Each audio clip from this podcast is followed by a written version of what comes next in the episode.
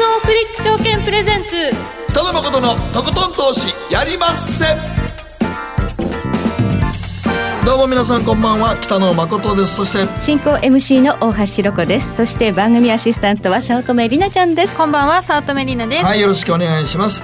さあ今日ははいインベストラスト代表取締役 IFTA 国際検定テクニカルアナリスト福永博之さんにお越しいただいています、はいこんばんは。よろしくお願いします。よろしくお願いいたします。まさにね今米朝首脳会談やってますけれども、マーケット全体この2月まではすごくこうリスクオンムードでね上がってきましたからね、もう昨年末からは考えられないぐらいの,、ええ。ね、あの株価の戻り、はい。まあ、特にあのニューヨークはすごくもう、えー高値から安値までの値幅のですね、はい。大体あの76.4%ってあのフィボナッチリトレースメントっていうのがあるんですけど、ええ。もうその水準もすでに超えてるんですましたねね。ニューはいヨークはね、ええ確かに、はい。ですからもう本当にあと数百ドルでも高値更新最高値更新というところまで戻ってるので。アメリカはやりすぎよっていつも思うんですけど だって日本株はそんな戻ってないんいですよ。ねやいやいやだから世界的に見てだって上海もあれ、底入れしてから半年でも25%近くまで戻ってきてるんでそうですね。日本だけそれ123%しか戻ってないの。これなんでですか？あの日本株に関してはやっぱりあれでしょうね。業績がどちらかというとあの減益だったのであー。それがやっぱり一つまあもちろんあのプラスではあるんですよ、はい。あの赤字になってるわけじゃないんですけど、はい。気象の予想よりもあの、まあ、減益になってしまっているっていうところがあるので、はい。まあその辺がやっぱり足を引っ張っていて、はい。でニューヨークの方はもうずっと、まあ、伸びは鈍化してるんですけど増益基調を続けていると、その辺がやっぱりあの投資家の見立てとして、はい。あの下げたところをどこまでこう変えるかっていうところの選別につながってるんじゃないかというふうに思いますけどね。あのあれはどうですか？東証ってあの4市場あるの多すぎるって言ってその再編をするって言ってるじゃないですか。はい。外国勢から見たら投資しにくいっていうことないですかね？いや関係ないか。あの、でもどっちかって言ったうんら再現する方が投資しやすいと思う。本当？だって ETF 買った時に、はい。ほとんど売買してない株も買ったことになるから、はい投資は一部多すぎんねんて、まあ、これから決まったうん。ら資金入れられるけど、入れやすいし、決まる前だからなんかこうどう何がどうなるのかなみたいな、んなとこは絶対あると思います、ね、あの今投資している人は確かにあの若干こう混乱する場面っていうのはあるかもしれませんけどね、うん。でも新たにお金入る分にはあの整理しやすくなるかもしれないです、はい、ということで今日は福永さんに、まあ、ニュースのコーナーでもいろいろコメント頂戴したいと思いますが今日はマーケットフロントラインのコーナーでガラケートレーダーさんにはい番組にだからラジオ日記がよく出ておられるみたいですね。はい、えー個人投資家で専業トレーダーでいらっしゃはい。るガラケーさんが、えー出てくださるということで今日は CFD 投資をもっと知ろう第2弾企画で CFD 投資をどのように使っていらっしゃるのかということを伺っていきたいと思いますのでえーご期待いただければと思います。えーそして賢者の投資のコーナーは三井物産戦略研究所安田沙子さんをお迎えいたしましてフェッドの金融政策変更に2つの資格アメリカ株式相場の逆風にというテーマでお話を伺っていきたいと思います。今ねマーケット楽観ムードですけれども、はい。やっぱ気をつけなくちゃいけないポイントがあるみたいです。安田さんにじっくりと伺っていきます。そして今日の皆さんからの投稿のテーマあなたが春を感じる瞬間教えてください。今日もこのスタジオすっかり春というか暑い感じ 春っぽいですね。春ですよね。暑いです。暑いぐらいですよね。ちょっとね。ということで皆さんは、ま、あの春を感じるような花粉が飛んでたりしますけどね。そうですね。えーどういう機会に感じますかということを、えーどしどし送っていただければと思います。そして誠さん今日は月一拡大版の延長戦ですね、はい、ございますのでね。はい。誠さんも今日はセブンイレブン？セブンイレブン。はい。はい。セブンイレブン問題について。はい。はい、吠えますということで、えー松崎よしこさんにも電話をつないでブレグジットについてもお話を伺うと今日はてんこ盛りたくさんの企画でお送りしてまいりますので最後までぜひお付き合いください。この後誠とひろ子の週刊気になるニュースから早速スタートです。はい野誠のとことん投資やりまっせ。誠さんより私についてきなさい。わかりました。この番組は良質な金融サービスをもっと使いやすくもっとリーズナブルに GMO クリック証券の提供でお送りします。誠とひろ子の週刊気になるニュースさてここからは誠とひろ子の週間気になるニュース。今日一日のマーケットデータに加えましてこの1週間に行えー起こった国内外の気になる政治経済ニューストピックなどをピックアップしてまいります。まずは今日の日経平均ですが107円12銭高2万1556円51銭で取引終了しました。上値ちょっと重くなってきたかなと思ったんですが今日はしっかりとはしていましたかね？そうですね、あの、うん。一番やっぱり重要なのは、その2万1500円っていうですね、はい。まあ、ある意味、その価格のあの不振になるところを、あの寄り付きからまあ超えてですね、うん。一瞬下回る場面あったんですけど、まあ、ずっとその2万1500円台を維持して、でなおかつ、今お話になったように、えーまあ伸び悩んだように見えたんだけども、うん。まあ、なんとかあの2万1500円台を回復して終えたというところで、まあ、あの水準的にも切り上がってきてますので、まあ、そういう意味では、やはりあの安心感があったのかなっていう、そういう今日は東京マーケットですかね。はい、まあ、上海総合もしっかりですからね。そうそう上海総合もね今年の正月からもうあから上がってきてますからね毎日上がってますよ上海総合。ほぼほぼ、うんこれは、まあ、中国ばらまきやってるっていうことが一つと、はい。あと米中貿易そうですね。関税の引き上げがね、うん。延期されたので、ええ。まあ、その当日はですね、あの、5.6%、6%近いぐらい。そうでした。ええ値上がりましたはい、上がりましたからね。で、まあ、そういったところからすると、やっぱり当事国の株価というのは、あの、しっかりこう、まあ、戻してるんですけど、んあの、間に入ってる日本株がなかなか、あの、みんなの期待ほど上がらないという、そんな感じですかね。うんはい。まあ、動きが地味ですよね、まあ、為替も落ち着いちゃってますからね。そうですね。でも、111円乗せたんですけど、あの、一気にこう、日経平均吹かないっていうね。はい。吹き上げないっていうところがちょっと、あの、国内の投資家からしますとね、はい。あの、物足りなさを感じてるんじゃないでしょうか。ちょっと出来高あんまないですからねあそうですね。ちょっと商いがちょっと薄くなってきてるのがちょっと気になりますけど、まあでも、まあ言うても3月だったら配当はね、はい。結構皆さん個人投資家は結構買ってくるでしょうから、はい。そういう意味ではまあちょっともう3月は今、今より崩れることはあんまり、今悪いニュースあんまバッドニュースないんでね。うんそうなんですよね。バッドニュースないのがでも逆に怖い。バッドニュベア、ースベア派ですね。で出たら落ちる。いや、はいあのね、買いたい弱気なんですよ。そういうことでですか。落ちたら買いたいと思ってる人いっぱいいるからね。確かに。そういう時落ちないんですよね。はいそうで。すね。ニューヨークダウは33ドル97セント安、2万6千飛び57ドル98セントで昨日取引終了。こちらもものすごい歴史的な戻り相場を演じていますと。ですね。はい。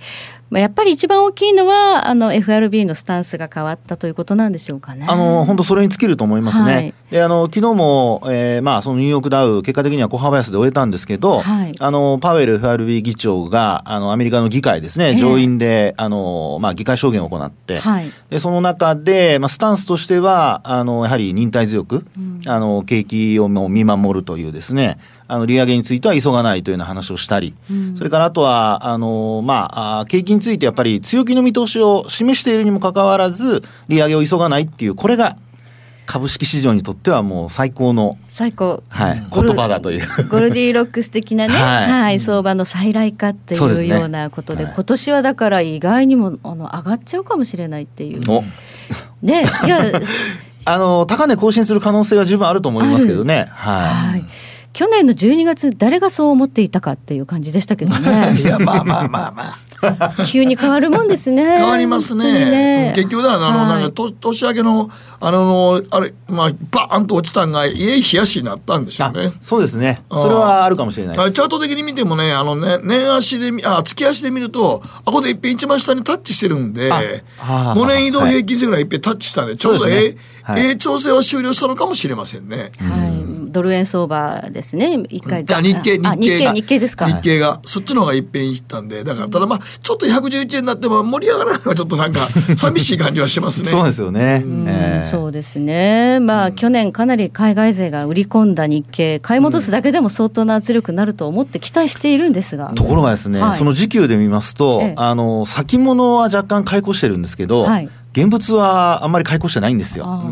であの昨年もその下落途中でやっぱ先物と現物両方ドカドカ売ってですね、はい。でその巻き戻しがあるんじゃないかっていうふうに、あの期待してる人たちは結構いるんですけど、うんえ。でも現物株の買い越し額というのはまああんまり増えない。増えないんです、ね、で先物だけ買い戻してるっていう状況ですかね。だから、本腰得て現物株買ってきてるわけではないんです、そうなんです。それが先ほど北野さんおっしゃったあの、あえー、商いの盛り上がりにかけるという。そうかけるんですよ。そこにつながってるんですよね。あと今、市場の話題なのが、ダブルインバースが相当何何、はい。ダブルインバースって？あの日経平均が下がる方にかけた ETF でしかもそれ倍なんですよねダブルだから。ねはいはい。それの出来高がすごいっていう。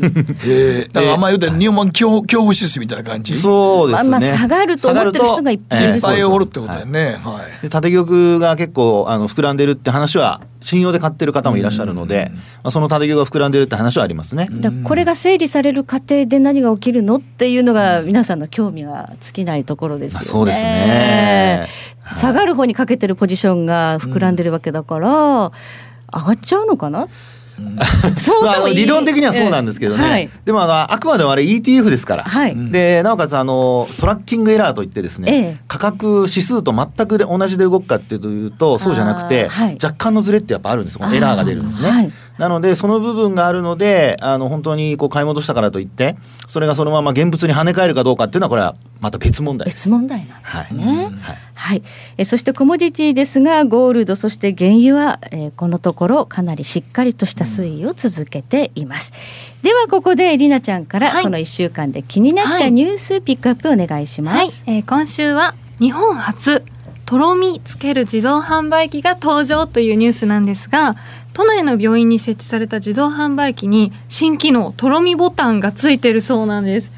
これがあのーその自動販売機に売っている飲み物すべてにおいてそのとろみボタンを押すと全部とろっとさせることができるらしいんですよ。緑茶もコーヒーも。とろみっていうのは、はいあの片栗粉的なそうそうそうあれは、あの、とろみつけるって、病院でこれなんで売ってるか言ったら、あの、おじいちゃんおばあちゃんとかの、あの、誤嚥ですね。誤って、きあの、気管にものを入れてしまったりするのが、事故が多いのと、あ。れ一度やるとすごい肺炎になる確率が高いんで、そうすると、とろみをつけた方が、その、間違わないんですよ。あゆっくり入ってくゆっるから？くり入ってくるあれ一気に飲むから、あの、判断が鈍くなってする、年齢とともに。別のとこに入っちゃうんだ。そう、そうすると、あの、肺炎になって、死亡につながりやすいっていうのが一番多い理由なんで、だから誤嚥性肺炎とかを防ぐためにとろみをつけれるってことですね。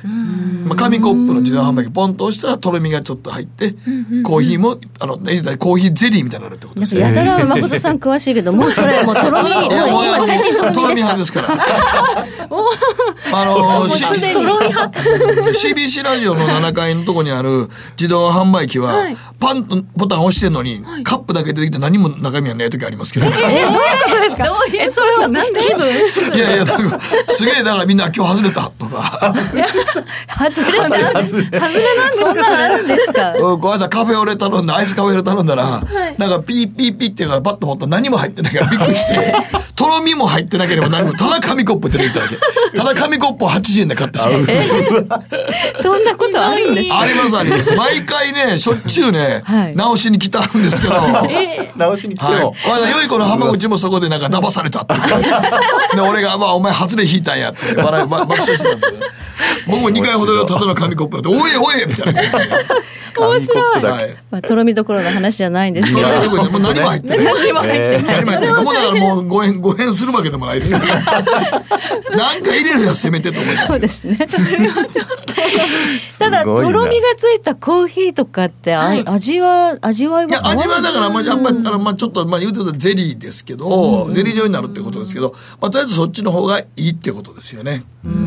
すべてのものがとろみをつけられる、好みでっていうことですねそう。うんはい何を原料にしてるんでしょうね。いやまた単純に片栗粉でしょ。あ片栗粉ですか？単純に片栗粉だと思あいますよ。うん片栗粉がとろみ剤なとろみ剤、中華でもそうですよ。片栗粉溶かしてとろみつけるじゃないあですか。確かにーあんかけね。あんかけはね、みんなそうであんかけすけどね焼きそばもそうですよね。はい、ドリンクもそうなってくるっていうことですかね、まあ70歳超えるとやっぱり勢いで飲んだらダメですからね。うんゆっくり飲まないと。ゆっくり飲むという、はい。もう誠さんはもうとろみ派だと。とろみ。はい。とろみ今日よく覚えました。よくわかりました、紙コップだけとかね、そんな 安心ですから。以上誠とひろ子の週間気になるニュースでした。この後はコマーシャルを挟んでマーケットフロントラインです。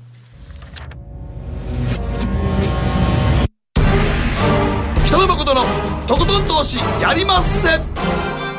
誠さんより私についてきなさい。わかりましたバカモン。お前は周りが見えてない。また怒られちゃったよ。部長の前歯に自分勝手するな。大学生のノリはもう通用しないぞ。はい。ノリをどうにかしないとまずいですね。部長歯にノリついてますよ。もっと楽しくもっと自由に。GMO クリック証券。エミさん。どうしたの？僕最近考えてしまうんです。毎晩月を見上げるたびに僕の将来はどうなってしまうんだろうって同時に思うんです。この虚しい気持ちに寄り添ってくれる女性がいたら。好きですでよくない？シンプルにわかりやすく。GMO クリック証券。すると川上からどんぶらこどんぶらこ。どんぶらこって何？桃が流れてくる音だよ。じゃあかぼちゃは？こ天ぷらこ天ぷらこかな。鳥は？唐揚げこ唐揚げこ。パパおやすみ置いてかないで。頑張るあなたを応援します GMO クリック証券。北野誠のとことん投資やりまっせやりまっせって何語ですかさあさて、ここからはマーケットフロントラインです。ここからは専業個人トレーダー、ガラケートレーダーさんに参加いただいています。こんばんは。はいよろしくおよ願いします願いいたしますす。これは顔出し NG っていう ことなんですね。プロレスラーではないんですよ レスラーさんではないんメキ。シコよく言われるんですけどでもねそうですねえ今日はですね CFD 投資をもっと知ろう第2弾の企画としまして、えー個人トレーダーガラケートレーダーさんの CFD 投資どのように使っているのかということをお話を伺っていきます。福永さんにもその使い方についていろいろとお話を伺っていきたいと思います、そもそもりなちゃん CFD ってどんな商品かわかりますか、CFD はいわあ私の言葉で説明するのが。難しいですよはい。ね。さまざ、まな国のえー株価指数、インデックスとか、えーコモディティ原油とか金とかあるいは、はい。えー海外のアメリカとか、まあ、他の国の個別の株式銘柄ですね、はい。えーいろんなものに、まあ、レバレッジをかけて少ない資金で、えー取引が、まあ、することができる。あの FX 取引する方には割に親和性が高いところあるかもしれないですね。っていうのが CFD 取引と呼びます。えークリック証券 GMO クリック証券にも CFD のねトレードができる、まあ、ツールがありますので私もこれでこの間あの韓国のインデックス売ったんですけど 踏まされました。チャレンジャーですチャレンジャーやね。ちょっと気になってでも負けるんですよこういうね。ちょっと思いつきでやると負けるので、思いつきじゃなくてどういうふうに使ったらいいのかっていうのをちょっとガラケートレーダーさんにも伺っていきたいなというふうに思っています。もうガラケートレーザーさんって専業になって何年ぐらいですか、僕はあのはまだ半年。あ半年なんですか、はいまだでもこの資料によるとものすごいパソコンの画面見てあるんですよ、そうです。ねまあいろいろな投資まあやってたりしてですね。はい。あのまあ裁量もやったりとかですね、あとまああのシステムトレードもやったりとか、おまあシステムトレードでも、まあ、あの EA とかあとまあこう相相関逆相関のこう歪みを利用したトレードとかいろんなこう種類のトレードをするんで。これ CFD はもう扱っておられるんですか、もちろん。CFD もそのこんまあやるんですけど僕はあの、まあ、FX がまあこう主戦あメインで。メインはで FX やっててはい、でまああの為替のヘッジをかけるときに使ったりとかですね、はいはい。あとまあ2016年にあの原油が35ドルぐらいまであーありましたね。あの時にこう35ドルから30ドルぐらいまでこうちょっとこうかい、まあ、買ってって、まあ、あの50ドル手前でそれは儲かりましたね。そうですね、そういったものとか、はいまあ、金もその時おなほぼ同じ時期同じ時期でね。ですね。あと覚え覚えてるのはにあの日本225で、あのそう2016年2月11日建国記念日かなんかで、はすごいリスクオフ僕はあれもリバウンド狙いでとか、はい。そういったなんかポイポそういうポイント祝日にめちゃくちゃ下がったんですよね。やっぱ日本の祝日ってこうあの狙われやすい。狙われやすい、はだから今年の10連休はね、そうもうマーケット自体が戦々恐々としてるから、あれ多分もう皆さんあの前に絶対ポジション持ちたくないですよね。そうですねねえ、ほんまに。うん、まあ確かにね、あの、ね、あの天皇の交代があってとかも即位があってめでたいんですけど、マーケット的に10連休はか 怖いですよね、やっぱり。怖いですよね。はい、まあ、為替市場は動いてますし、この CFD も祝日基本できるとできるっていうこことで。すすから。だからやっぱやっぱ株式市場だけはね、皆さん。そう、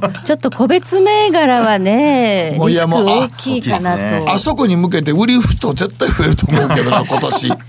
そうですね。だからちょっと手締まい売りはもう絶対出るように前に出てくるかな。うん。ね、やっぱりさすがに出てきますよね。怖いですもんね、持ってるの株式はね。そうすると、まあ、こういう大型連休を控えた時にやっぱりちょっとヘッジの考え方っていうのはね、ちょっといろいろと整理して勉強しておきたいなというふうに思うんですが、あの FX をいろいろとやっている中で、この CFD 使って他のものを、まあ、売ろうとか買おうとかっていう時っていうのはどういうアイデアの時あるいはどういうことが起きた時にやられるんでしょうか？僕はですね、はいあのまあい日本225って、まあ黒線とかとこうまあ相関性あのまあリスクオフになった時に落ちるはいところを利用してですね、あのヘッジファンド45日ルールってまああのよく言われますよね。よね。はいでそれを意識してですね、去年でしたらあの10月に高値つけて。はいはい。まあ、ダウ日経もあので10月の一、まあ、前半1週2週とかに、こうまあ少額であのう売りを入れてくるんですけど、でまあ少し取れたっていう最近でしたら、はい。割とあれですね、アノマリーとかいうのは気にしてる方ですか？そうです。あとはもうあのアノマリーもそうですねあの、まあ、ちょっと長いあの、まあ、リーマンショックからもう10年はい。経ってる中で、でまあアメリカの過去こう100年のあの、まああのそのまあ歴歴史を見たときに、まあ10年に一度こうマーケットあのこうクラッシュ起きてるんで、まあさっきのそのちょうどその10連休とかじゃないですけど、はいはいはい。いや僕もだから今年はちょっともう危ないんじゃないかなっていうのをまあそうか、リーマンショックからもうそうですね、10年ですから。そうですね。もうそろそろ、うんそろ。そろ。で、この今、ニューヨークダウが高値圏によるってことは、ちょっとぼちぼち、ガラガラっときそうな気はせんでもないかなといそうう。そうですよね。うん。まあそう思って、まあそういう時にこうショートで入れられ、まああの売りまあ売りから入れ便利だったりですね。まあ FX やってますと24時間で CFD もほぼ24時間ということで、まあ僕は FX トレーダーなんで、その FX トレーダーがこうなんていうんですかあの合わせて使うには、あと現月がないっていうところも。ああ、はいはい。まあ、日経平均の先物なんかはね、あ月決めがあって、ロールオーバーとかしていかなければならないんで。そうですね。。はい、原油とか金もねあの先物取引だとやっぱりね、現月があって、そうですね。反対売買しなきゃいけない期日が来るけれども、CFD だとそれがないということで、使い勝手はとてもそうですね。いいと。あの F- FX トレーダーにとってはみみまあ身近に使いやすいのかなってまあ思います。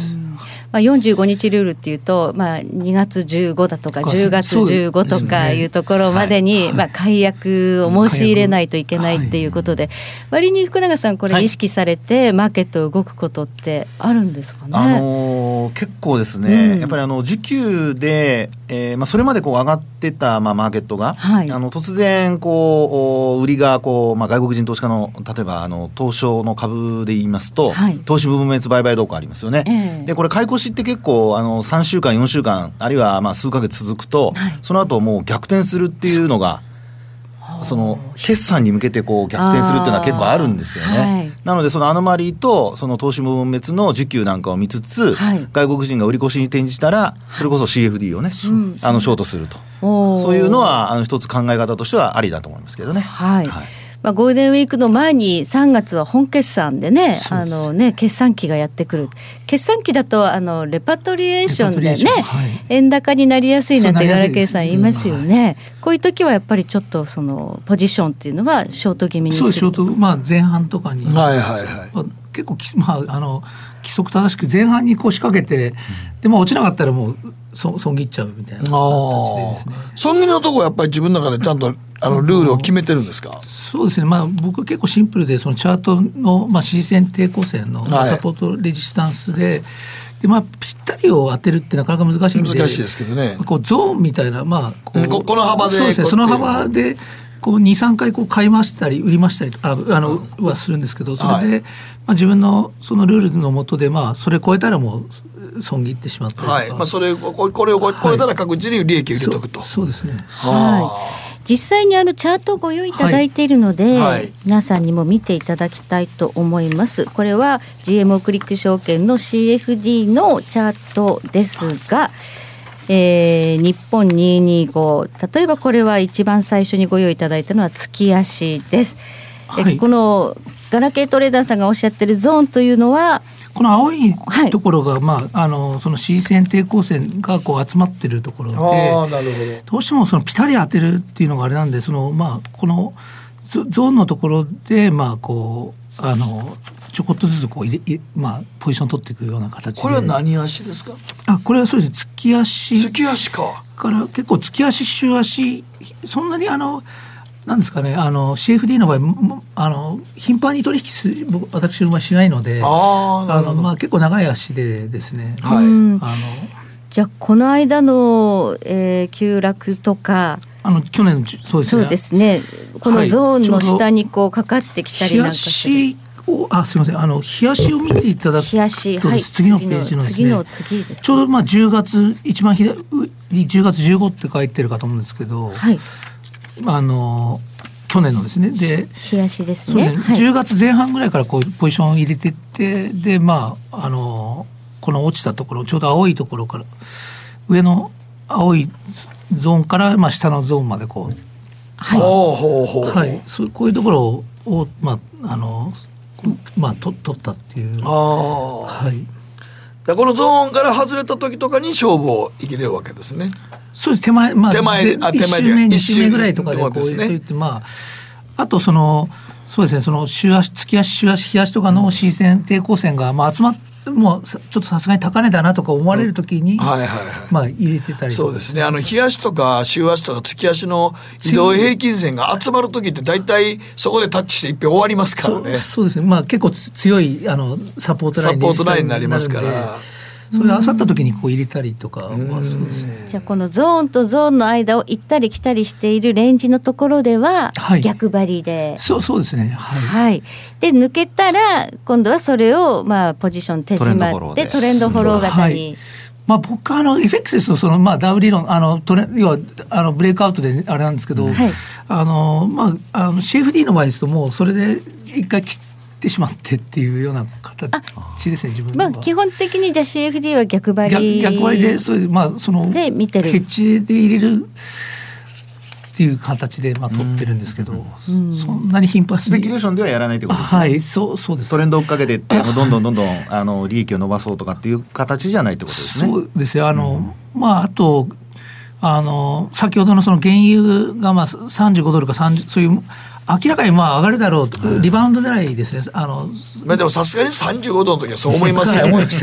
さすがに30いっても、まあ、これだってゼロになることないわけですからね。そうですね。そうなんですよ。ここがあの株式と違うとで、コモディティの場合はゼロっていうのが存在しないんでね、為替とかはね。あまあそこは資金管理さえやっぱしっかりしとけば、しっかりしとけば安心ですよね。はい、確かにそう100ドルぐらいから落ちてるわけですからね。でもそれでもね、株式みたいに紙くずなるとかいうパターンがないから、潰れない限りないから、やっぱり形あるものってやっぱり値段が絶対ついてるわけですからね。そうですね、うん、それは逆に言うと僕はそっちもそっちに関しては僕も思います。逆張りのが有効やるなと思いますわ。うん。まあ、急落するというようなことがあったら、そうですね。個別株は本当にね紙切れになるものもあるのでね。そうなんそうですね。ね。はい銘柄の選別ってすごく難しいんですけど、まあ、大暴落したらまたしばらく戻ってこないですからね。これがこれがあの原油とかコモディティの金とか日経225先物とかと一番大きな違いは個別株はいっぺんバーンバーンとなってきて3倍をもこうやってバーンバーンなったけど下の方なかなかもう戻らないでしょ？戻らない、ね、あこまで行ってしもたら。そうですね。次の話題が出るまでね。そうなん他の方に行っちゃいますからね。そうなんです他にも銘柄いっぱいありますから。だからそう考えると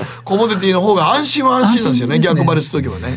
そうですね。か為替まあ為替も同じようなことが言ってゼロないですもんね、そうそうなんですよね。それがやっぱ安心してまあある意味安心してできる安心してできますよね。全くは戻ってくる場合もよくありますからね。はい。うん他にも、まあ、ゴールドのチャートもご用意いただいてるんですがゴールドもやっぱりこうやってゾーンで見てやってらっしゃるんですね。そうですね、まあ、同じような形で、はい、まあ、このゾーンの引き方っていうのはこれ自分で引けるですか？そうですあのまあサポートラインあのそうですね C 線抵抗線をこう、はい、何本か引いてってで、ええ、まあ大体この辺だろうなっていうまあ思われるところでまあこうポジションをまあ大体3回ぐらいに分けてこうはいでですね。これはガラケートレーダーさんが引いたゾーンですね。あ、そうですね。これ僕があのはいチャートであの引いた。これは大体あのまああのレジスタンスラインと下の抵抗ラインと上の抵抗ラインのところら辺をずっと引いていくわけですか。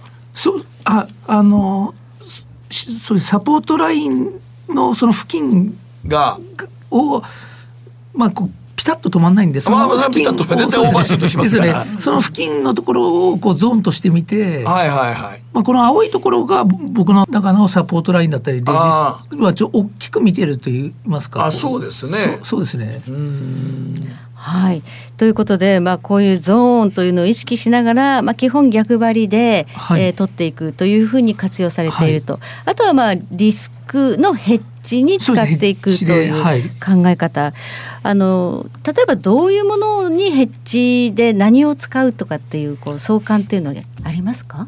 昔あのよく、まあ、金金とドルとかで、まあはい。どあと金ドル円とかでええもうあれだったんですけど、はい。まあ最近は本当ちょっと、まあ、単調であれなんですけどそのに、まあ、にあの日本225のショートをまあこう前半に入れまあ、直近の高値ついてる時にこう、まあ、入れたりとかですね、まあ、そういった形で、まあ、スこうスポットで 使ってるんですけど。っていう感じですはい。ね。ちょっと危険だなと思ってきたらそうですね。だか一応もう損切りは覚悟の上で、はい。一応ちょっとショート入れとくと、はいそんな感じ。レバレッジ効いてますからね。そうそうですね。いう意味じゃあの少額でできるっていうところは少額でできるんで。あのまあやりやすいっていうところがありますよね、まあ、それもそのかん為替に対して完全両立てにならまああの3分の1とか、まあ本当少額で入れるような形で、じゃあフルヘッジではなくて。い。フルヘッジではないです。はまあ入れて半分ぐらいのヘッジで。そうですね。しい入れてます。ねはい。確かにねヘッジ比率っていうのがね、ありますね。あのフルヘッジしちゃうと逆に言った時に あのせっかくの利益が飛んじゃう場合があるので。でそうですね、なのではあのハーフぐらいのヘッジがね、そうそうですね。一番やあの損切りもしやすいっていうのがありますよね。はい。テクニック的にはですけどもね。はい。はい。えー福永さんはこの CFD という商品をどのように活用したらいいか、まあ、個人投資家の方にアドバイスありますか？そうですね。あの、まあえー先ほどからヘッジの話出てますけど、やっぱり現物株をお持ちの方で、あの先ほどのゴールデンウィークじゃないですけど、ええ。あの現物株取引できない時それからあとあの夜間ですよね、はい。あの日本株って結構夜間にですねあの、まあ、CME のですよ、はい。あのあちらの方で動いたりとかしてグローベックスでね。グローベックスとかね、はい。で動いたりしてそれであの翌日になるともう売り切れ入って始まっちゃったりとか、値段がもう取引できないっていうようなことが起こったりするんですけど、うんまあ、そういうふうなことをこの CFD を活用することによってですね、はい。先ほどのあのヘッジ比率みたいなのをちょっとこう少なめでもいいですから、はい。やっておくとあの取引翌日売り切れ入って始まっても、もう夜間のうちにはい。ちゃんとあのヘッジしてあるので、はいその場合はまあ損失もある程度限定されるというような使い方は一番あの初心者の人にとってはいいかもしれないですね。ですね、はい現物株どうしても日本市場って窓開きますからね。そうなんですよね。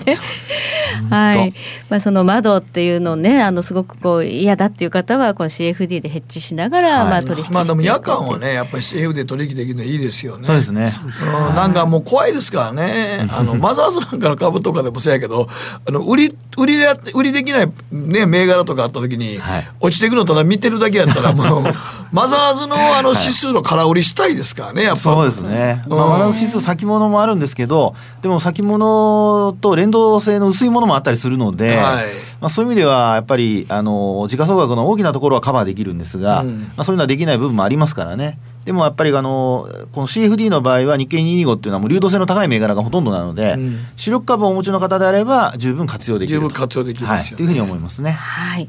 ではここから2019年このね CFD にある銘柄群をどのようにこうねあの使っていくのかそしてまあその予想をちょっとお聞かせいただきたいなと。先ほどねそろそろ危ないんじゃないかみたいな 話をガラケーさんおっしゃってましたけど。まあ、田中さんの場合はまあ10年に一度ぐらいはまあそろそろ今年は危ないんじゃないかな。歴史を見 歴史を見るとクラッシュが一度来てるという。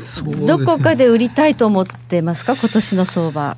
そうです。まあ今年のまあ10連まあ10連休前とかやっぱ。やっぱりそうですね僕も思いますね。そうですね。まあに日本勢のこうロングが入らないんで怖いですよね。怖いですよねやっぱりね。じゃあ4月まあ確ぐからにあの FX なんかのマーケット湧いてるんですけど、やっぱりそんなに皆さん市場参加者参加してないんでね、そうですね。そういう時はやっぱあえて狙ってきてやられる場合多いですからね。うん。僕は株式やってていつもゴールデンウィークにいい思い出がないですから。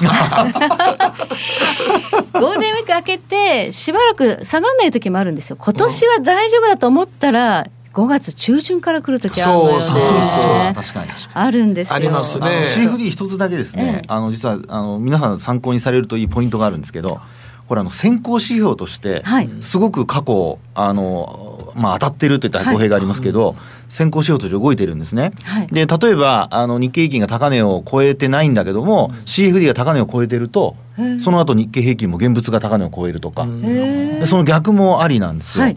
で今ニューヨークダウって実はその逆の方になっちゃってて、はい。直近ではあの12月の高値をあのザラバは超えたんですけど、はい。でも終値ベースで抜けてないんですね。で徐々に上値が重たくなってきているので、はい。皆さんは5月頃とおっしゃってますが、はい。ちょっと直近私は気をつけた方がいいかなと。そろそろもう直足近だけ元で、はい、そういうまずは。えー CFD のそういう逆行現象というか、まあ、価格は現物はもう高値超えてるんですけど、直近のね、はい。はい。12月の高値とか超えてるんですが、はい。あの CFD の方は超えてないんですよ。終値で。おーこれ米国30の CFD のねチャート今出てますけれども、超えてないと。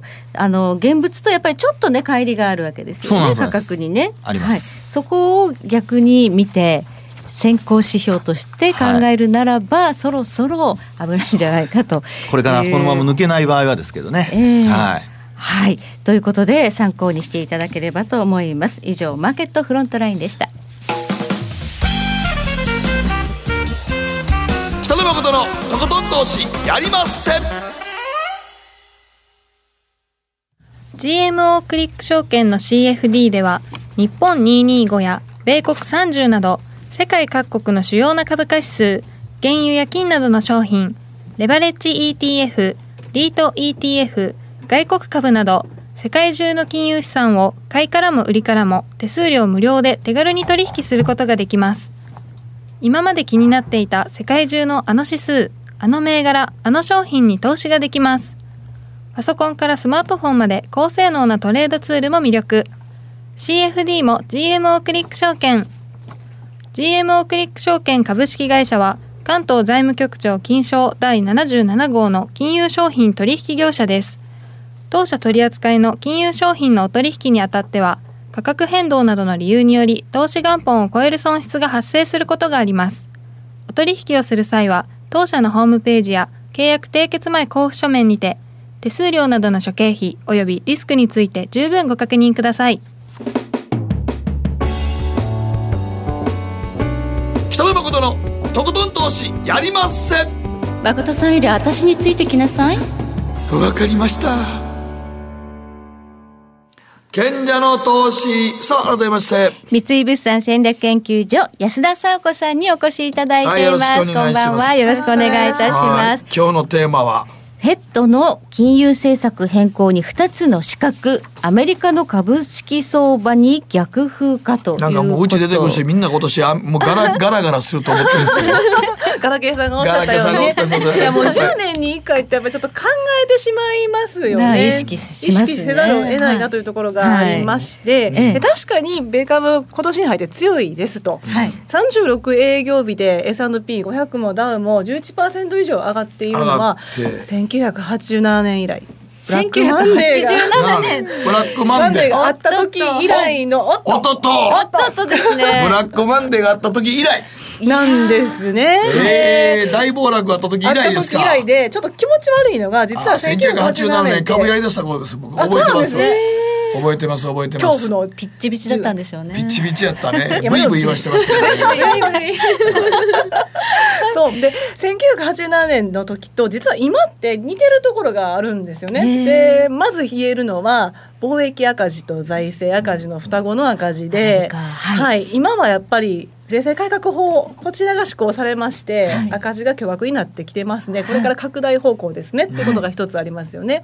で一応ですね貿易赤字も、まあ、記録的な水準でさすがにその米中の協議があったりですとか、まあ、完全の、ね、影響で一時期こう下がったりはしてますけれどもやはり過去から見ると大きな水準というところで、まあ、不気味な。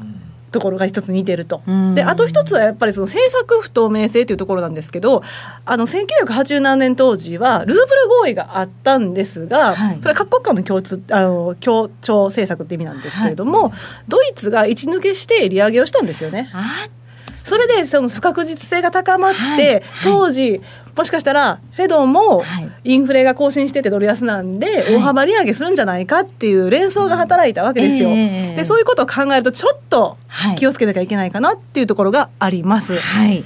でそのフェドですが、ええ。あの1月の議事要旨 FOMC 議事要旨を見たりですとか、はい。あとその議会証言ですよね。パウエルさんの話を聞いてますと、据え置き今年内は据え置きですと。もう利上げしないっていう感じになってますよね。なってますよね。うんで実際に議会証言では議員からも利上げに関する質問ってなかったんですよ。はでもパウエルさんが議会証言で話した内容っていうのは現状は非常に健全であってなおかつ見通しは良好っておっしゃってるんですね。で労働市場は力強いという話で、えじゃあなんで利上げできないんですか、っていう話じゃないですか。利上げまあしてもいいよね。一応その、まあ、言い訳じゃないですけれども、はい。あの労働参加率が今後上がっていくに従って、まあ、賃上げっていうのが抑えられるっていうのが一つで、まあ、インフレも抑制されるとい。うのが一つと、あとはやはりブレクジットだったり中国だったり欧州の景気減速だったりというところがあるんで、まあ、据え置きしますという大前提を用意してますよね。でもやっぱりアメリカの国内の景気っていうのは悪くないわけじゃないですか。はい。で一番わかりやすいのがやっぱり労働市場なんですけど、はいアメリカの今有効求人倍率っていくつかわかります？よかったです。2倍超えてるんですよ。あらまあ。えー、すごいな。はい、チャートでもご用意してますけれども、はい。あの過去最高あの IT バブル崩壊後の最高に近い水準なんですね。おお本当だ。強いです。あのーはい確かに再編ですとか、はい M&A の影響でリストラも出てきてはいるんですけども、はい全体的なマーケット労働市場を見るとやっぱり強いんですね。はいで求人数なんかも過去最高更新してまして、はい求人数なんかで言いますと失業者数超えています。はいこれも非常に珍しい状況。うん。ということで、はい。一応その労働参加率が上がっていけば賃上げペースも抑えられるからインフレ大丈夫っていう話はありますが、はい。これがさらにこれからこう賃上げペースが加速するとやっぱりマーケットは利上げするんじゃないかっていうふうに考えかねないですよね。そうですね。でか逆にこれだけ据え置きって思ってるからこそ、うん。足元を救われるリスクがあるとはいいうふうに言えまして、はい。例えば FF 先物織り込み度見てましてもマーケットのトレーダーは8割が据え置きというふうな見方をしてますよね。もう今利上げするっていうふうに予想してる人がもう本当に少ないんですね少。なくなってきてしまっています。だから今、ニューヨークダウは今幸せな時を過ごしてそうますからね。なんですよ。ユーフォリア状態ですよね。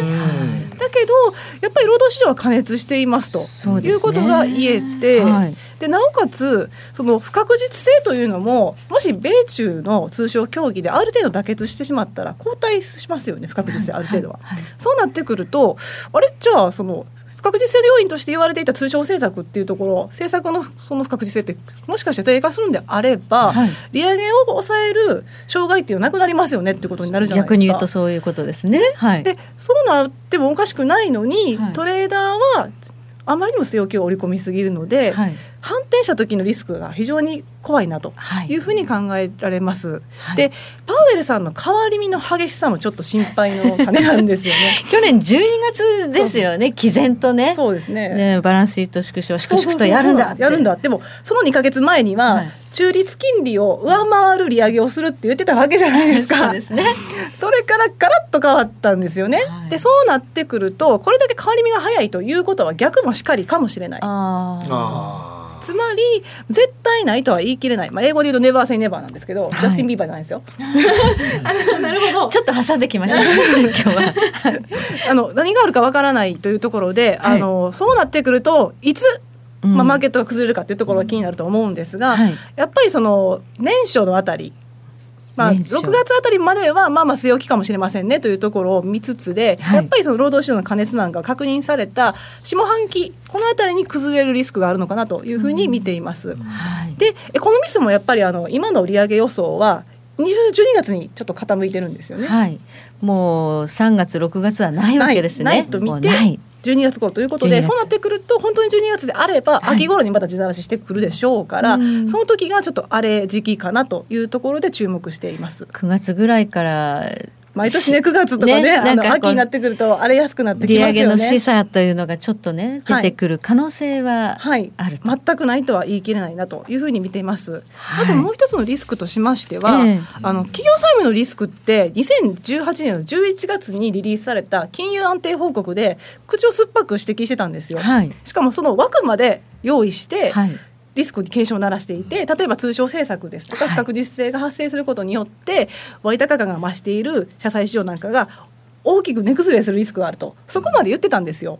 でも2月の金融安定報告ってその BBB 格投機額の1個上の、まあ、投資的格級の一番下になるんですが、はい、その社債の割合が全体の42%って指摘している程度で、はい、そんなにこうリスクに警鐘を鳴らしているような内容じゃないんですね。はい、でも考えてみたらあの前にもお示したことがあるかもしれませんけれどもその社債って BBB 額の額が非常に大きくて半分ぐらい42%でありましたけど、はい、半分ぐらいあるので、うん、そこがもうもしかしてこの今の据え置きとそれから資産保有資産の圧縮の停止によって流動性がジャブジャブになってしまった時に値上がりします、はい、でももう一回利上げするかもしれませんってなった時の値崩れが大きくなるんじゃないか。そこが怖いなっていうところで、はい、そういう意味ではちょっとフェドは緩めすぎかなその警戒をと。い。うところで心配だなというふうに思いますね、はい、ここはねかなり去年は警戒されてたそうなんですよ。よね、はい、本当に下のでも乾かぬうちにという。そうですね。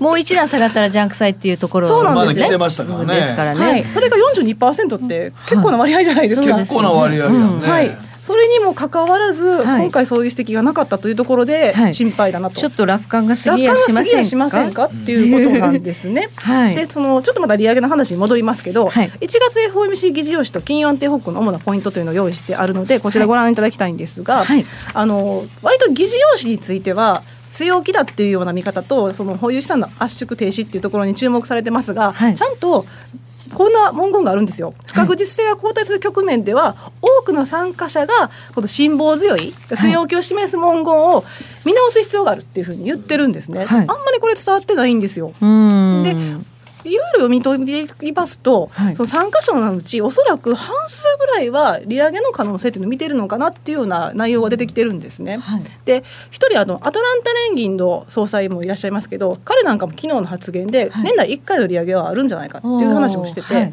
彼といえばハト派で割と有名なんです。その彼ですら年に1回っていう話をしているので、その FOMC の中で年、ね、1回という見方っていうのは少数派ではないと考えられるんですよね。ハト派の方がそうおっしゃるぐらいだっていうことですもんね。はいはい、彼はあの投票権を持っていないので、うん、その投票では現れないんですがその意見というのをちょっと聞き入れておく必要があるのかなと思います。うんやっぱりこのままねあの株価がまず新高値を取って上昇していくようだと、ええ、新たなバブルを生んでしまう。そうなんですよ。そのバブルに対する警戒があまりにも低下しているので、え、ちょっと心配だなというところなんですけれどもね、はい、まあ、12月にあまりにね急落したことにちょっとね、そうなんですよ。急にキュッと引きすぎたというか変わりすぎた。ええでもう一つちょっと怖いのが、ええ、やっぱりあのフェドが弾を使い果たしたんじゃないか、はい、政策の手段の弾を使い果たしたんじゃないかっていうところで、はい、あの最初は据え置きを示唆していいと思うんですよ、はい、でももう両方言ってきてますよね、こういう資産の圧縮も停止しますって、これ段階的に言って、まあ、小出しにした方がまあ、持ってるこう政策手段としてはね有効じゃないですか、全部使い果たすことないでしょ。で仮にもし今ね、景気が減速したりですとか何かが起こった時にじゃ両方やって次何するんですかって話になりますよね。で今まで利下げっていうのは5%ぐらいやってきましたけど今2.5ぐらいしかできなくってで一応そのアメリカの法律上マイナス金って非常に実施が難しいんですね。できないってなったら他次どうするんですかってなっちゃいますよね。2.5しかないわけですね。ええ、はいってなった時にフェドの政策手段って本当かけられてしまうので、ええ、マーケットを扶養できないじゃないですか。はい、で政府にもこれだけ赤字がある以上を刺激策も頼めませんし、うん、結構手締まいあの八方塞がりになってしまうかなと思うんですけどね。うん。まあ、下がったとはいえ、まあ、随分高いところまでね、ダウって上がってきてるわけですから、そうなんですよ。そんなに臆せず、粛々とやるべきだったかもしれないっていう見方もあるわけですね。あの調整はあってしかるべきですし、ね、思いますけどね。そう考えるとやっぱり暴落説がだんだん強くなりますね。そう暴落やっぱり今まで利上げの示唆があったりですとか、えー、あのテーパータントラムなんかでもそうでしたけど、うん、やっぱりそういう示唆が出てくると調整局面っていうのは大体迎えてまして10%はやっぱり株下がってましたから。うんうんあのテーパータントラムでは金利が上昇しましたけれどもあのテーパータントラム実施した2014年の初めといえばあのトルコリラとかエマージングが売られたりですとかあ,、ね。あと2015年12月の利上げが終わったあと2016年の利上げ見通して当時4回だったんですよね、あの時ちょうど原因がまた落ちてる時でしたよね、はい。ね、だからリスク資産がやっぱり売られやすくなる局面になってしまうんですよ、はい、ちょっとその辺を見過ごしてるんじゃないかなというところで年後半特に注意したいなと思います。はい、はい。ということで、えー今年今ねすごく強いですけれどそうかなゴーもルデンウィーク前のが怖いんちゃうまあそれもね一回来るかもしれないですね。い。っですぺん来るかもしれんねはいほんまに、うん。うん。そこで持ち直したとしても年後またね半もね後半ね。あるかもしれない。ブラックマンデーのこととか思い出したお久しぶりに。はい。覚えてる覚えてる。はい。はい。ここまで賢者の投資安田沙子さんでした。ありがとうございました。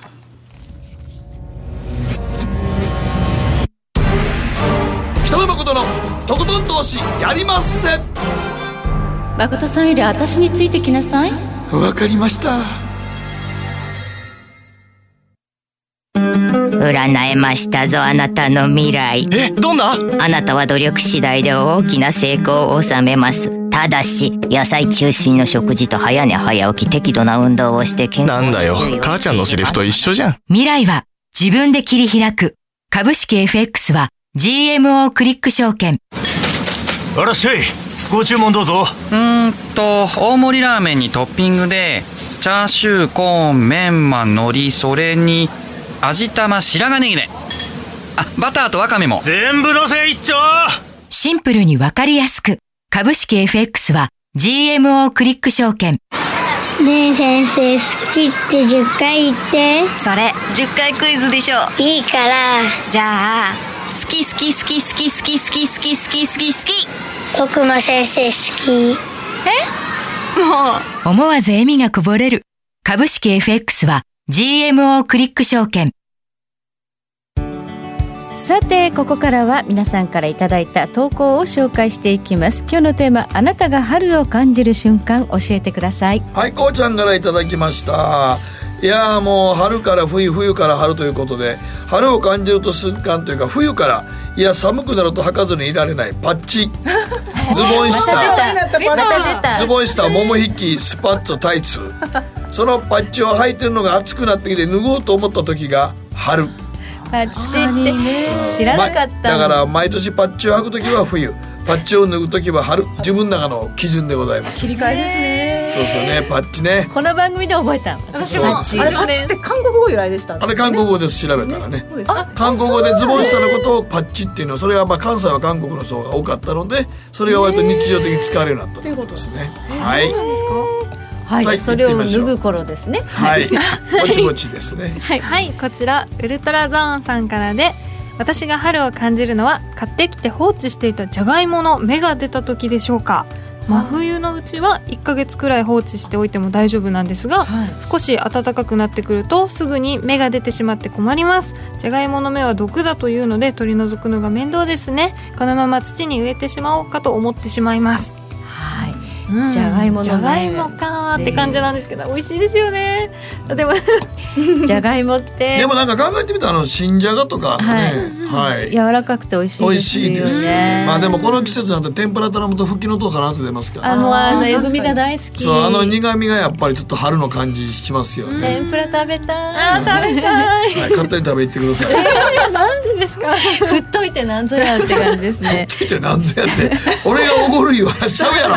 いやいやいやねちょっと期待してしまいますね。はい。えーペンネーム月丸さんです。私が春を感じる瞬間はタイトルに春のつく曲がラジオから流れてくる時です。松たか子さんの明日春が来たらや松任谷由実さんの春よ来いなどを耳にするとああそろそろ春だな。春物でも買いに行こうかなとちょっぴり浮かれた気分になります春の音楽あと卒業とかね。あーそうですね。はいテーマにしたヒット曲ってたくさんありますよね。ジオの名残雪とか流れたりしますからね。あああいうのを聞くと、やっぱそうやねん、春やねんなと思う瞬間ですもんね。名残雪わかりますか？わかります。わかります。あ、知ってんの？ご存知なんですね。名残雪知ってんの？知ってますよ。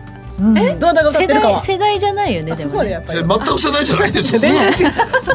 全く違いますよ。震えちゃいます。誰かは知らないんだああ、そうなんや。やっぱりそう誰が歌ってるかは知らないはいはイルカちゃんイルカちゃんい。イルカちゃん。ああなるほどイルカちゃん知ってんの？い知ってます知ってますあれそや、こ別に、あれよ、あ魚あげたりするじゃないよ。そっちじゃない。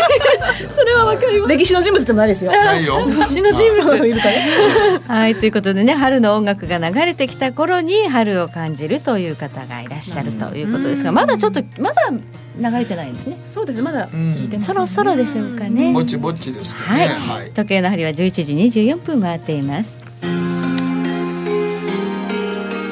北北野誠のとことん投資やりまっせ。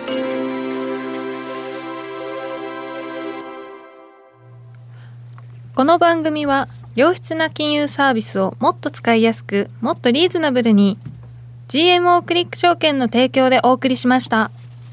はいということで注目スケジュールでございますが。はいまさに今ね米朝首脳会談、うん、まあでもね僕あれやってるってことは、いやもうほぼほぼだから北朝鮮核放棄と経済制裁のあれやと思いますよ。だじゃないとそれわざわざ会う意味ないもん、まあ、そうですね。これで物別れでしたって何のためにあんな16時間も乗ってんのよ電車そうですよ電車。ね私も思いました。あれはねちょっとなんであんなにね陸路で行くのかとかいろいろあります、ね、まあまあでもあれおじいちゃんがああやって昔行ったことをなぞってますからね、うん、ああそうなんですね。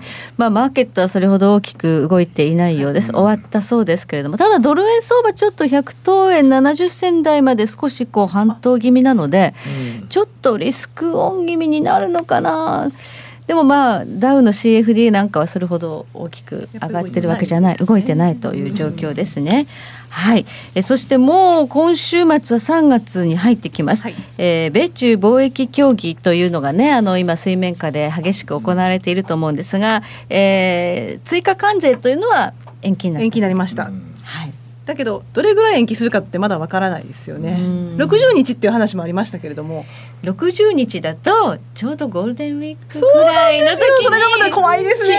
期限が来るっていうこと最低やな最低 ですよ。ちょっと日本のこと考えてって思いますよね。今年はでもあの10連休決めたんはええねんけど、はい、すまあねあの HIS とか海外旅行行く人はすごい多いっていうことなんやけど、はい、でもあの病院とかその辺はやっぱりすごい困らはりますからね。うん、休まれても困るし。休まれても病人の方なんかやっぱあんなもん病院行ってなあかん人なんかもやっぱりすげえ困るので。うん、うんどうするんでしょうね。まあ、いや、まあ、多分病院とかは結構、あの、もう、あの、無視して、あの、スケジュール通りやるとこ多いと思いますよ。あ、そういう話が聞きましたね。逆に休めないので、辛いという話もそう、休めないですか。逆に休めない。休めない。旅行中でね、逆に緊急で使われる方も多いですしね。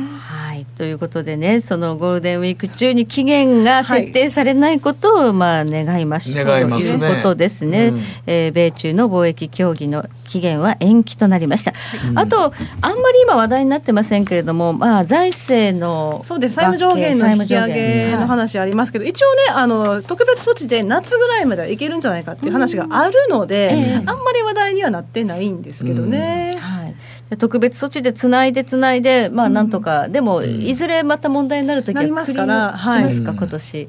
なのでここもねやっぱり気をつけておきたいところですよね。だからやっぱりその夏ぐらいまでは大丈夫かなってそういうことなんですよ。なるほど。あと結局インフラの投資計画とかも話が出てこなかったら何もないですねっていうことで、失望りも出てくるかなっていうね、そういう不安もあります。そうですね。そこに最後の期待ですもんね。はい、頼みの綱、ね、ここからね。あのもっとこう色勢いよく上がっていくというような材料がもうあんまりないのでインフラだけなんですよね。はい共和党と民主党と一緒にやろうっていうふうに言ってるのはね。ね。はい、はい、ということでこの辺りも注目です、うん、とい。うことで今日はこの後月一延長戦ですので、はい、拡大版で30分間延長戦をお送りします、えー、松崎よしこさんにも電話でつないでブレグジットについてもお話を伺いますので、引き続き聞いていただければと思います。はい、ということでここまで安田沙子さんありがとうございました。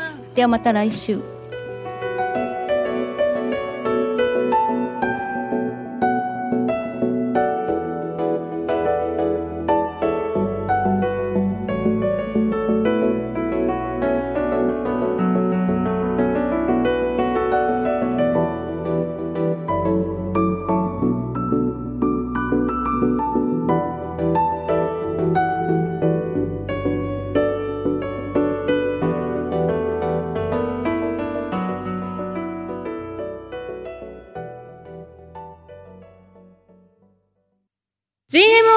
証券プレゼンツ。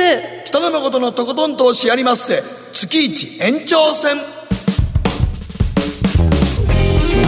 はいでここからは北野誠のとことんとしてあります月一延長戦の時間でございます。はい、えー毎回ラジオの本放送終了後 YouTube ライブのみで配信している延長戦ですがこの月末の最後の週だけは拡大版で本放送と YouTube ライブと一緒に、えーお送りしていきますので、えー最後までお付き合いいただければと思います。今日はですねロンドンに電話をつなぎます、はい。ブレグジットですよ。そうですね。もうどうなってんねやろねあれも。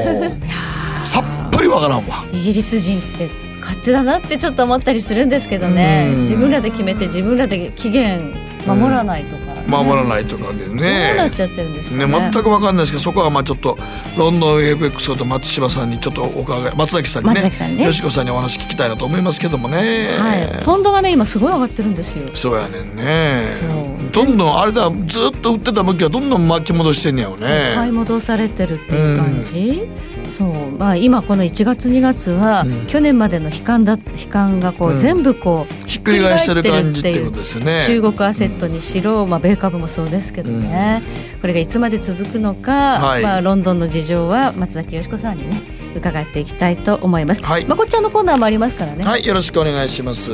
はいでは月一延長戦早速進めてまいりましょう。この番組は良質な金融サービスをもっと使いやすくもっとリーズナブルに GMO クリック証券の提供でお送りします。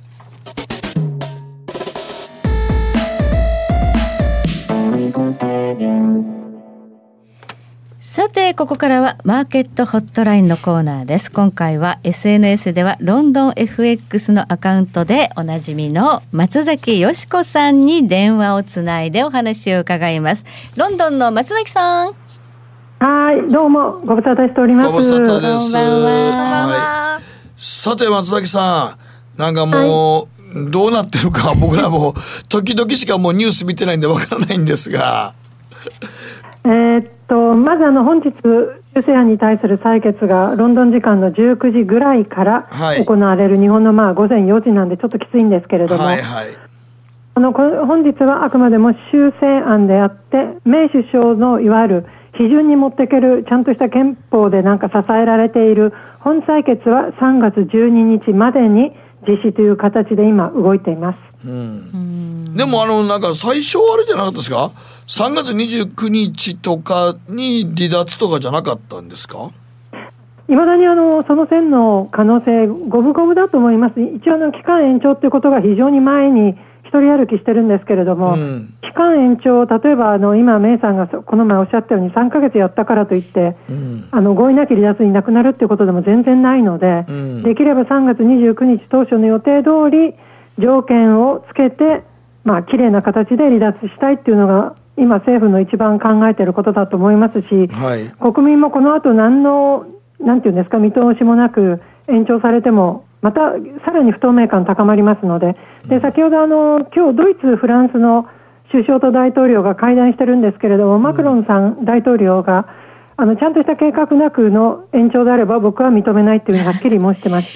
認めないって言ってももう期限がね迫ってるい中でやでもそれはもうしょうがないですよ、最初から3月29日で決まって、これだけ揉めてるんですから、あもうある意味、もう開き直りというか、時間、ね、あと何日間かしかないから、今、焦るんだったら、もうちょっと前からやってればいいことですし、やはり、さんには任務が重かったんじゃないかなと思います。もうこれ、本当言ってはいけないことなんでしょうけど。ただマーケットはもうこれ多分延期するんじゃないのっていうふうに織り込んでる動きですよね。これが昨日のあの吹き上げのとこだったと思うんですけども、皆さん。のあのイメージでいくと、もういい加減あのいい材料を織り込ん。じゃったよねっていうのをある大手の米系の銀行が出しまして、結構その意見が、実は僕もそう思っていたみたいな今、感じになってます。そうですか。もうあのこればかりは本当に一人の銀行さんがそう言ったからといって決まるもんでもないので、あれなんですけど、やっぱりいい材料はかなり入ってきちゃったな、今までは悪い材料ばかり見ているっていうんで、私もあののんきにロングにしてたんですけれども、ポンド。を。ただやっぱりもうこの後出てくるのって合意なきなのか、ちゃんと離脱できるのかのもうどっちかなので、その部分ではいい材料は100%とは申しませんけれども、かなり織り込んじゃったかなっていうイメージはちょっとありますね、そういうあの意見が出たからではなく。じゃあ延期になるというふうにちょっとマーケットが織り込んじゃってるっていうのは楽観が過ぎるかなとまだハードブレグジットになるリスクっていうのは残っているんだっていうことですね。ハードブレグジットじゃなくて合意なき離脱ですよね。合意なき、ノーディールブレグジット。全然違うんです。はい、ノーディールブレグジットですね。はい、全然あります。あの昨日ね首相が発表したその3月12、13、14というあの毎日の採決ですけれども。そこで合意なき離脱を阻止するっていうのはあくまでも3月29日までという期限付きの合意なき離脱ですので、うん、3月29日から期間が延長されてしまった場合にじゃあ合意なき離脱がないのかと言ったら全然可能性としては残っていてそれを阻止するために今日あの夜この後修正案が出るんですけれどもその中の多分一つがその3月29日を超えても合意なき離脱というものを阻止しましょうっていう修正案は出てるはずです。ですのでまた今日のあれも非常に大事な今晩。あの採決になることは間違いないです。なんかしょっちゅう採決やってて何の採決だっけっていうのがちょっと正直日本人 あのねあのもう献血か採決かわからんよねってぐらい。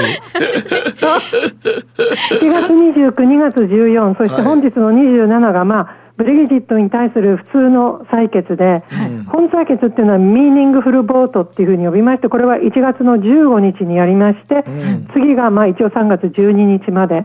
でこのミーニングフルボートっていうところで可決された場合に初めて英国は議会としてその批准手続きに入りそこで可決あの批准されれば欧州議会、うん、ここが批准手続きに入れるんです。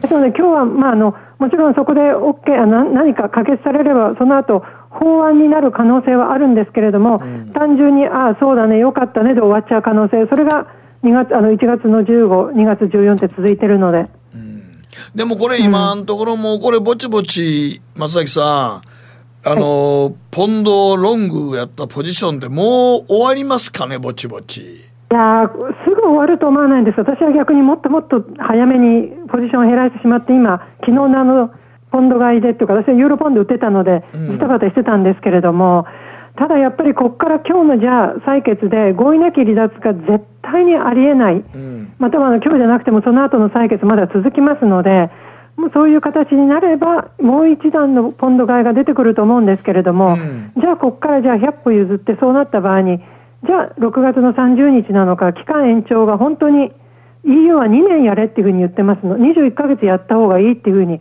言ってるぐらいなので、うん、さその延長がじゃあどこまで続くのか、はいはい、やはり欧州議会選挙があるので、英国は6月30日っていうふうにメイさん決めてますけれども、うん、そうじゃなくて、例えばで21か月、2021年の12月31日ってなってしまうと、えじゃあ本当にこれブレギジットやるのみたいな感じなので。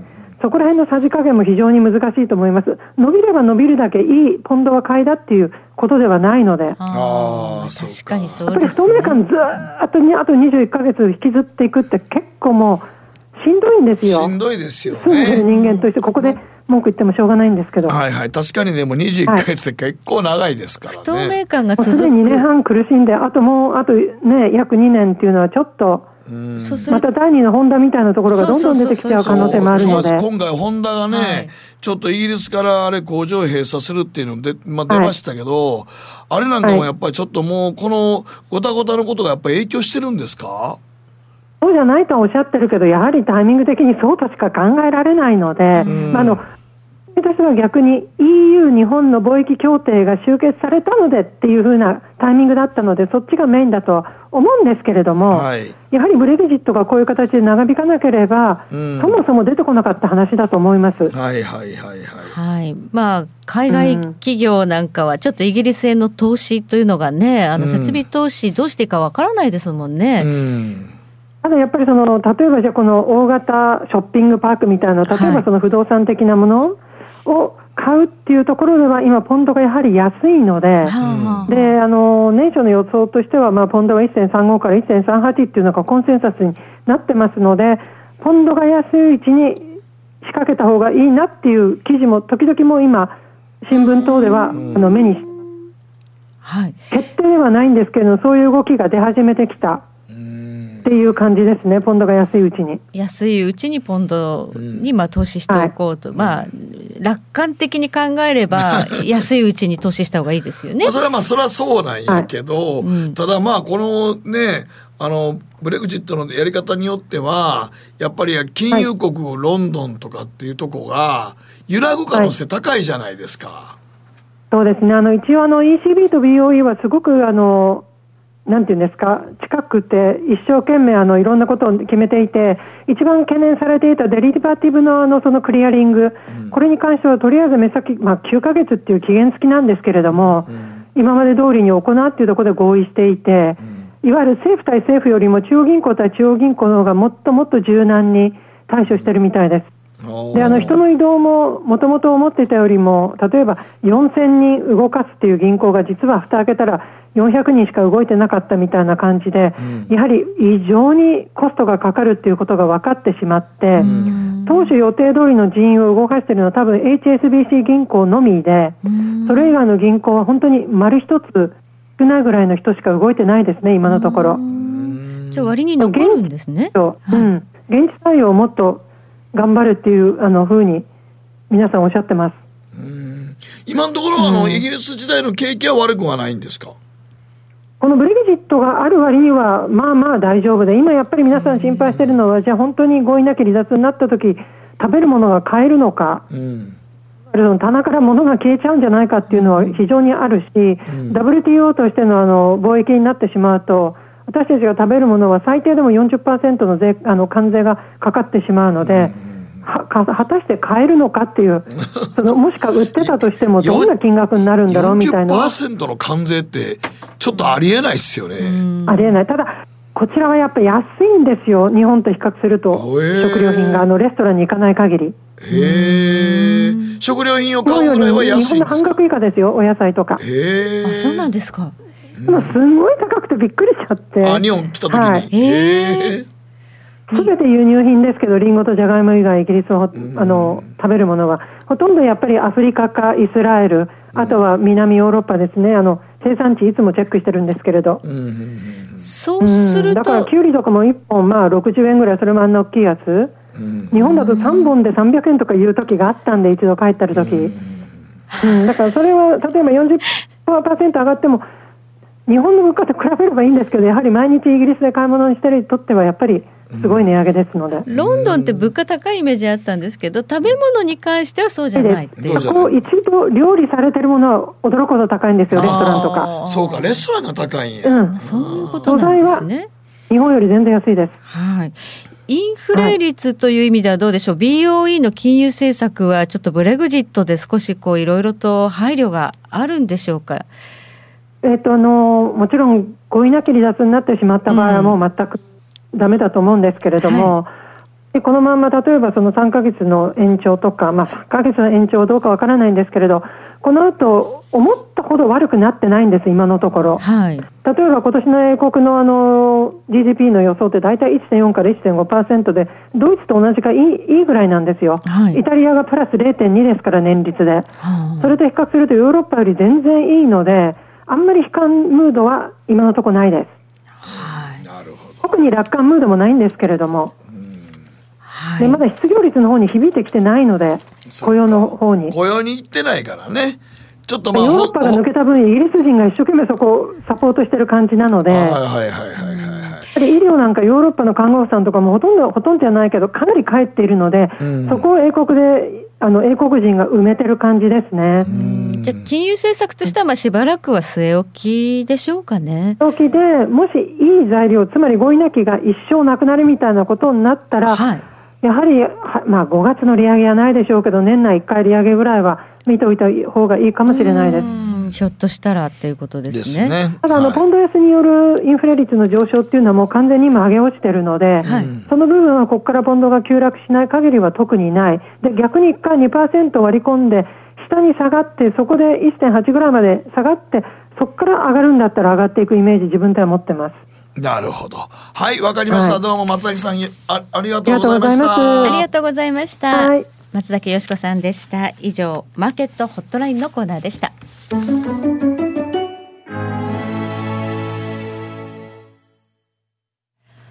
GMO クリック証券はおかげさまでファイナンスマグネイト社2012年から2018年の調査において FX 取引高が7年連続で世界第1位を獲得多くのお客様にご利用いただいております GMO クリック証券は安い取引コストが魅力であることはもちろんパソコンからスマートフォンまで使いやすい取引ツールも人気。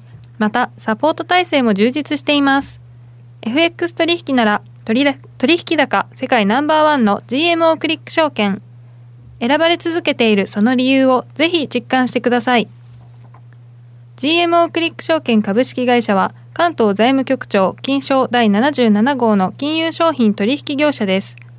当社取扱いの金融商品の取引にあたっては価格変動などの理由により投資元本を超える損失が発生することがあります。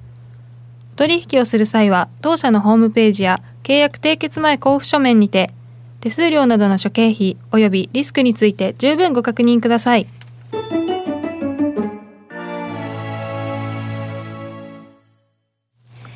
さてここからはやりませマンスリーニュースのコーナーです。まこっちゃんが気になったテーマは？はい、えー、もう限界実質的に24時間営業をやめたセブンイレブン加盟店オーナーの判断に波紋という。はい、当たり前になっていましたけどね、24時間ってね。僕ね、もうこの、僕ね、この場所ね、大体わかるんですよ、どっか。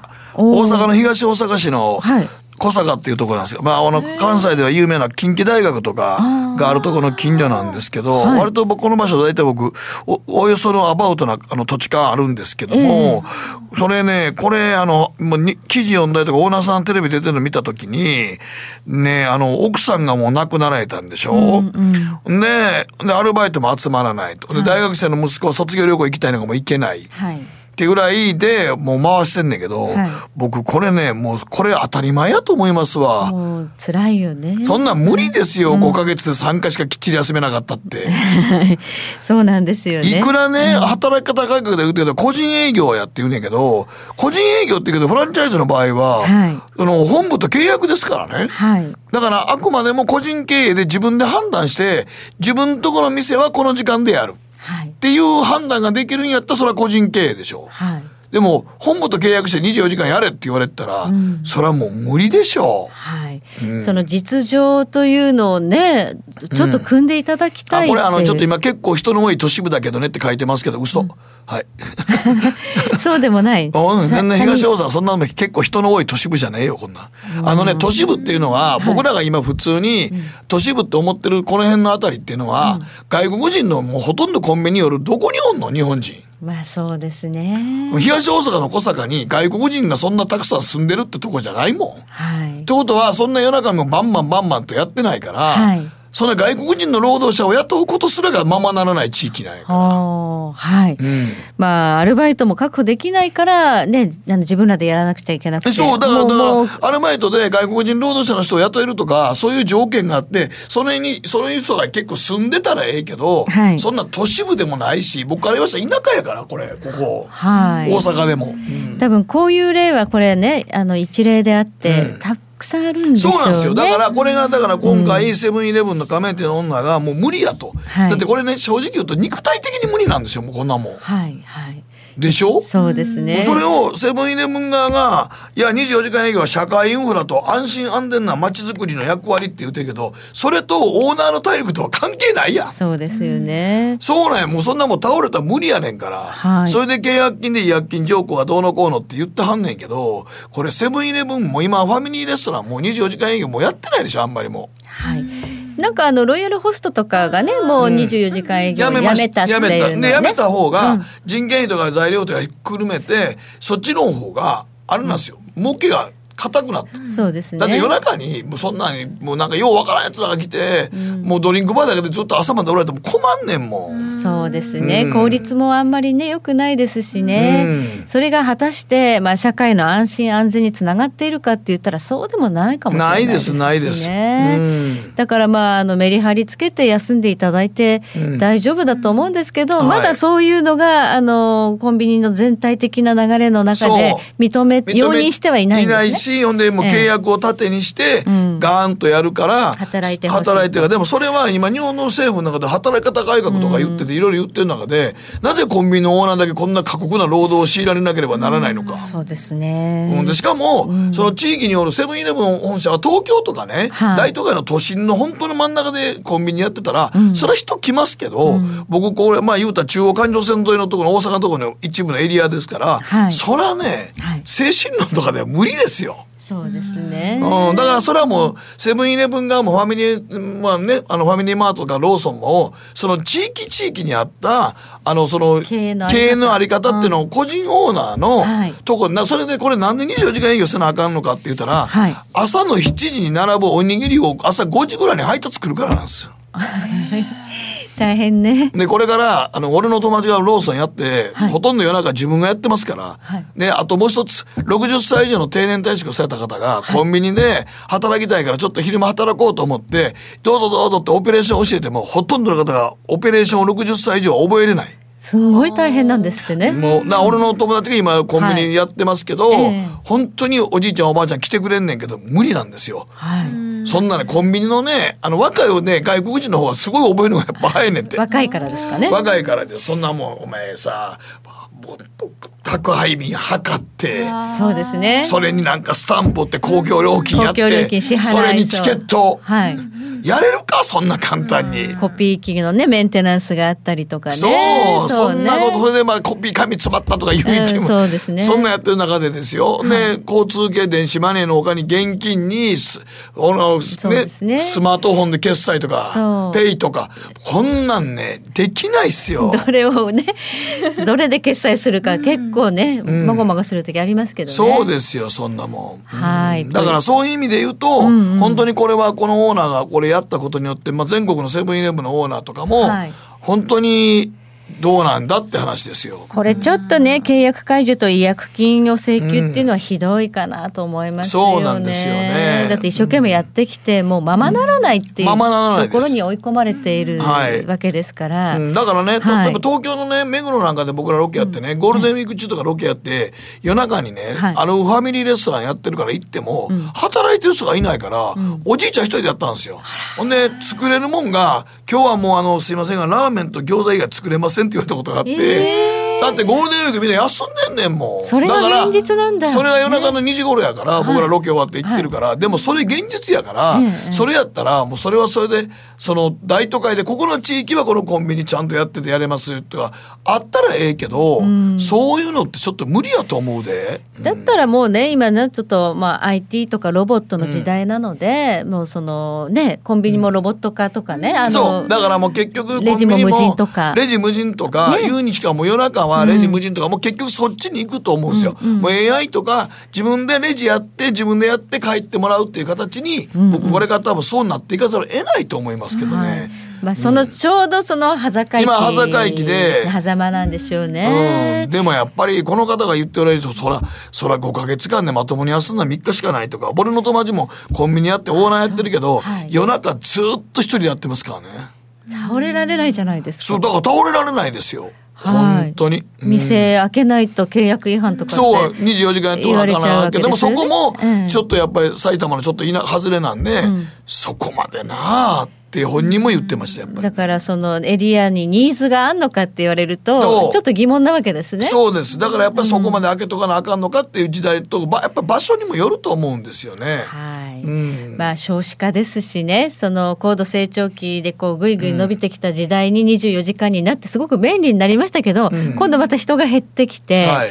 あとはあんまりそあこれの書き込みで東大阪が田舎だったら日本のほとんどが田舎になっちゃうこのコンビニの立地条件が都心部じゃなくて夜中に人通りが少ない大阪の中央環状線沿いにあるっていうのだけは僕知ってますから、だから田舎というよりも人がそんな田舎来ないとこないなんですよ。とこね。そう。住所だけではちょっと判断できないでね。ですきない。僕自体に僕みたいにここにこの辺でうろうろしてた人間はああそこかと思うとそりゃそんなに夜中人けえへんやろなと思いますね。はい、まあ、確一的なね、その経営というのからちょっと離れて。そう。だからコンビニのその皆さんねそれはうん。本部は契約してくれるけど、ええ。で結局本部も1週間ぐらいちょっとアルバイトっていうかあの本部のやつが派遣してくれるけど、はい。それはこと先のことであって未来英語それがあんた来てくれんのかって話でしょ？そうですね、うん。働き手を確保するのが今難しい時代に入ってますからね。そうなんですよ。だから、はい。そこでやっぱりぼっちぼっちあの我々も消費者側も考えなあかん時来てるやろし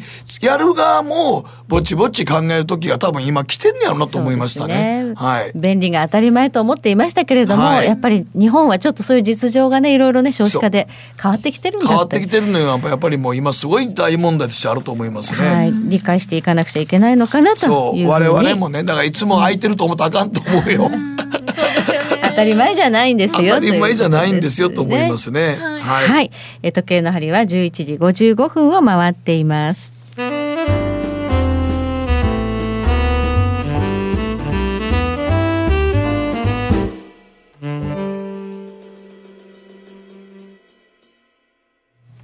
さてそろそろお別れの時間が近づいてまいりました。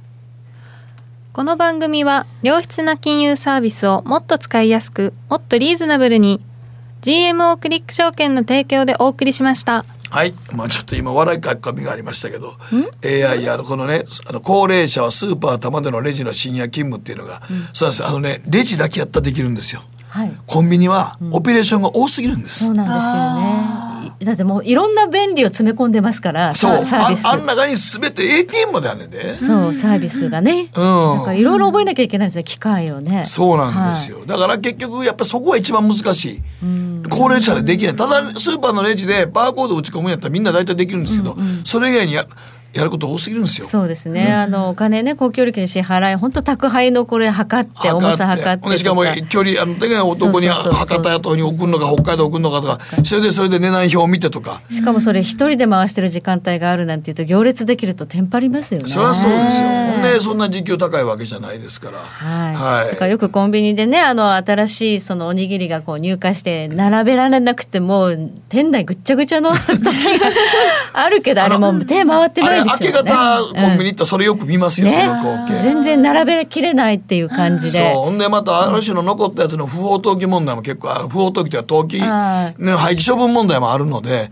ちょっと多分これからコンビニ全体業界でこれ考えていかなあかん問題ないと思いますけどね。うん。はい。ということでまこっちゃんもうなんかこれだけこの時間に吠えたら今日寝るの遅くなる。遅なりますね。はい。気が立つな。かなか眠れないっていうことで。いやいやでもなんかほんまにちょっっとなんかこのおじさんがかわいそうでね。そうそう。で気の毒やんね、もうん思います。休ませてあげてくださいとはい。いうことですね、さあマーケットですけれども、えーダウは今75ドル安ぐらいですが、ドル円相場で100等円80銭台までまたねギュインと50銭ぐらい切り返してきているということで、まあ決して悲観ではないですね、はい。明日になればいろいろね米でもまあ今日の全体の話ではなんか今年は悲観な感じが出てましたけど 大丈夫なんかなとうちの番組ちょっとね逆なとこあるからね。逆なとこねあるから。はいそれも,、まあでもゴールデンウィーク前はちょっと本当に気をつけた方がいいと思いますね。はい。はい。ということでそろそろお別れの時間です。ここまで。どうもありがとうございました。ではまた来週お会いいたしましょう。おはい。やすみなさい